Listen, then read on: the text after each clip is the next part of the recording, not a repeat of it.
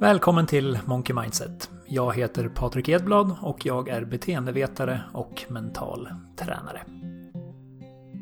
Om du brukar lyssna på vår podd så har du säkert märkt att ämnet vanor ligger mig och Daniel väldigt varmt om hjärtat. Och idag hade jag tänkt berätta om en av mina absoluta favoritvanor. En återkommande rutin jag haft de senaste 4-5 åren som hjälpt mig att sluta slösa tid och bli mycket mer effektiv.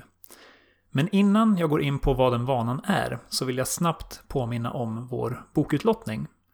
Förra veckan firade vi på Monkey Mindset nämligen 100 avsnitt och för att fira det så lottar vi ut 10 av våra favoritböcker till våra lyssnare. Vill du delta i den dragningen så kan du göra det fram till och med den 7 februari på monkeymindset.se utlottning. När du går med där får du också tillgång till våra medlemssidor och där finns bland annat vårt 30-dagarsprogram i mental träning. Dessutom får du en checklista du kan använda för att komma igång med vanan jag tänkte berätta om i det här avsnittet. Så vad är då den här vanan? Jo, den här enkla rutinen för att sluta slösa tid och bli mycket mer effektiv är en personlig veckoplanering. Och vad är då en personlig veckoplanering för någonting? Jo, det är precis som namnet antyder ett återkommande tidsblock i ditt veckoschema som du använder för att se över veckan som gick och förbereda dig för veckan som kommer. En sån här veckoplanering kan ta allt ifrån bara några minuter till flera timmar att genomföra. Hur omfattande du gör den är helt upp till dig, men du kommer troligtvis märka att du får tillbaka den tid du investerar många gånger om. En veckoplanering gör dig nämligen mycket mer proaktiv och effektiv under resten av veckan. Du vet hela tiden vilka som är dina viktigaste uppgifter och när du ska göra de här sakerna. Det blir mycket mer sällsynt att saker faller mellan stolarna och du får mycket mer gjort på kortare tid. Och du får dessutom en liten paus varje vecka där du noga kan se över det du gjort, vad som funkade och vad du behöver ändra på. På så sätt lär du känna dig själv och kan hela tiden förfina ditt tillvägagångssätt så att det allt bättre passar din unika psykologi. Så en personlig veckoplanering är med andra ord en fantastisk rutin både för din produktivitet och din personliga och professionella utveckling. Hur kommer man då igång med den här vanan? Det första du behöver göra är att skapa plats för veckoplaneringen i din kalender. En lämplig längd till en början kan vara ungefär 30 minuter till en timme. Helst på samma tid och samma plats varje vecka. Jag föredrar att göra mina veckoplaneringar på söndagar. Men om den dagen inte passar dig så kan du lägga in den till exempel på fredag eftermiddag under lördagen eller måndag morgon. Det viktiga är att du hittar en tid då du har bra överblick över veckan som gått och där du kan förbereda veckan som kommer. Det är också viktigt att du gör din veckoplanering till någonting som du ser fram emot. Det här ska inte vara ett tråkigt måste, utan Lugn och skön egentid som du avsätter för att utvecklas och stötta dig själv. Så börja gärna den här rutinen med att koka lite kaffe eller te, plocka fram något nyttigt snack och sätta på din favoritmusik. Det kommer göra det mycket mer sannolikt att den här vanan fastnar. Sen plockar du fram din veckoplanering och går igenom den steg för steg i en checklista tills den är klar. Exakt vad den här checklistan innehåller är också helt upp till dig. Men för att ge dig lite inspiration tänkte jag gå igenom ett exempel på hur en veckoplanering i sju steg kan se ut. Steg 1. Fira dina framgångar. I avsnitt 96 berättade jag om framstegsprincipen. Att det absolut viktigaste för att skapa motivation är att göra framsteg i meningsfullt arbete. Så för att skapa bestående motivation behöver du tillåta dig själv att löpande uppleva en känsla av framgång och din veckoplanering är ett utmärkt tillfälle att göra det på. Så börja din planering med att skriva ner minst fem framgångar från veckan som gick. Det spelar ingen roll om de är stora eller små. Alla dina segrar gör det sannolikare att du kommer att fortsätta att vinna i framtiden. Steg 2. Analysera det du inte fick gjort.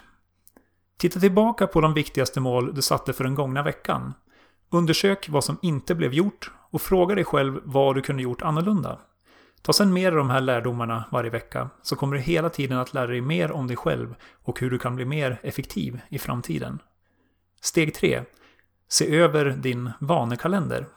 Ett väldigt effektivt sätt för att skapa och bibehålla hälsosamma vanor är att kryssa av dem i en kalender så fort du utför dem varje dag.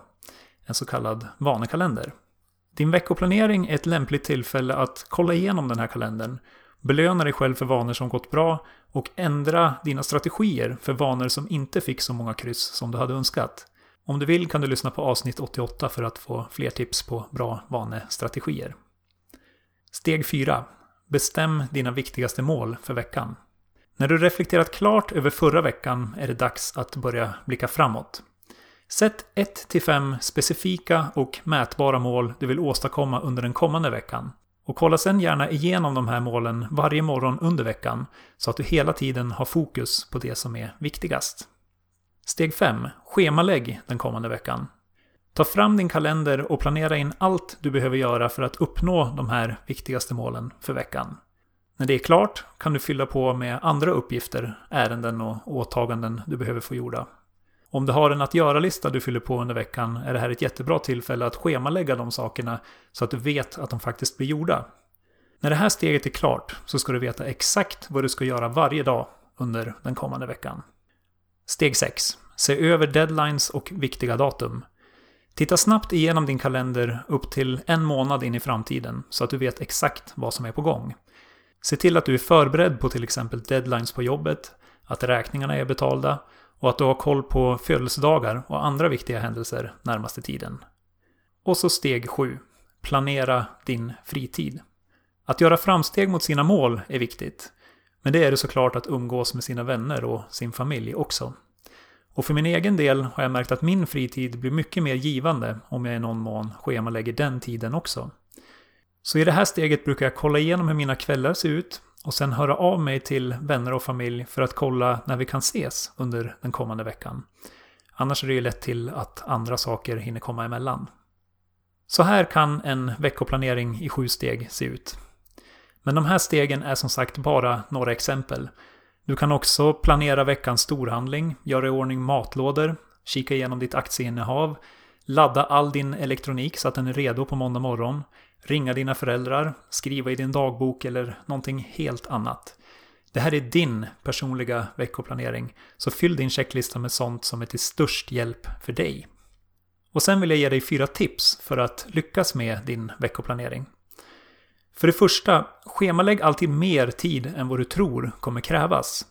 Vi har alla en tendens att underskatta hur lång tid saker kommer att ta. Beteendeekonomer kallar det här för planning fallacy och det är ett väldokumenterat fenomen. Så om du tror att någonting kommer ta en timme, planera gärna in 90 minuter. På så sätt slipper du känna att du hela tiden ligger efter och måste jobba ikapp. För det andra, fyll inte varje minut av varje dag. Livet är ju fullt av oförutsägbara händelser, så ge dig själv en rimlig chans att handskas med de sakerna också. För det tredje, schemalägg dina viktigaste saker tidigast under veckan. På så sätt säkerställer du att de flesta av dem alltid blir gjorda, även under särskilt hektiska veckor. Och för det fjärde, förvänta dig inte att du ska hinna med allting. För även om du försöker följa alla de här tipsen så kommer du säkert ha svårt att få allting gjort. Och det är helt okej. Okay. Då planerar du bara in de här sakerna igen i nästa veckoplanering. Målet här är inte att vara perfekt, utan bara att försöka bli lite, lite bättre vecka för vecka. Och om du bara fortsätter att använda, utveckla och anpassa din veckoplanering så kommer du att bli det. Okej, dags för en sammanfattning. I det här avsnittet har vi pratat om hur du kan skapa en personlig veckoplanering för att sluta slösa tid och bli mer effektiv. För att komma igång med den här vanan behöver du schemalägga en återkommande tid i din kalender och se till att din veckoplanering är något du ser fram emot. Låt den gärna involvera kaffe eller te och bra musik. Gå sen igenom en checklista med de olika stegen i din personliga veckoplanering.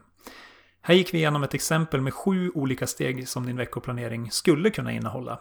De var att fira dina framgångar, analysera det du inte fick gjort, se över din vanekalender, bestämma dina viktigaste mål, schemalägga veckan, kolla upp deadlines och viktiga datum samt att planera din fritid. Men det här är som sagt bara exempel. Fyll din veckoplanering med det som är viktigast för dig. Och till sist gick vi igenom fyra tips för att lyckas med din veckoplanering. Schemalägg alltid mer tid än vad du tror kommer krävas. Undvik att fylla varje minut av varje dag. Planera dina viktigaste saker tidigast under veckan. Och förvänta dig inte att du kommer kunna hinna med allting. Jag hoppas du tycker den här vanan låter givande och intressant och att du är sugen på att komma igång med din egen veckoplanering. För att göra det så enkelt som möjligt för dig att göra det så har jag satt ihop en checklista med veckoplaneringen vi gått igenom i det här avsnittet så att du kan använda den som en mall till din egen. Den checklistan får du som sagt helt gratis genom att skriva upp dig på monkeymindset.se utlottning. Och då får du dessutom chansen att vinna en av våra favoritböcker. Det var allt för den här gången och för den här månaden faktiskt. Nu lämnar jag över ordet till Daniel som kommer att stå för poddandet i februari. Tusen tack för att du lyssnat. Vi hörs snart igen.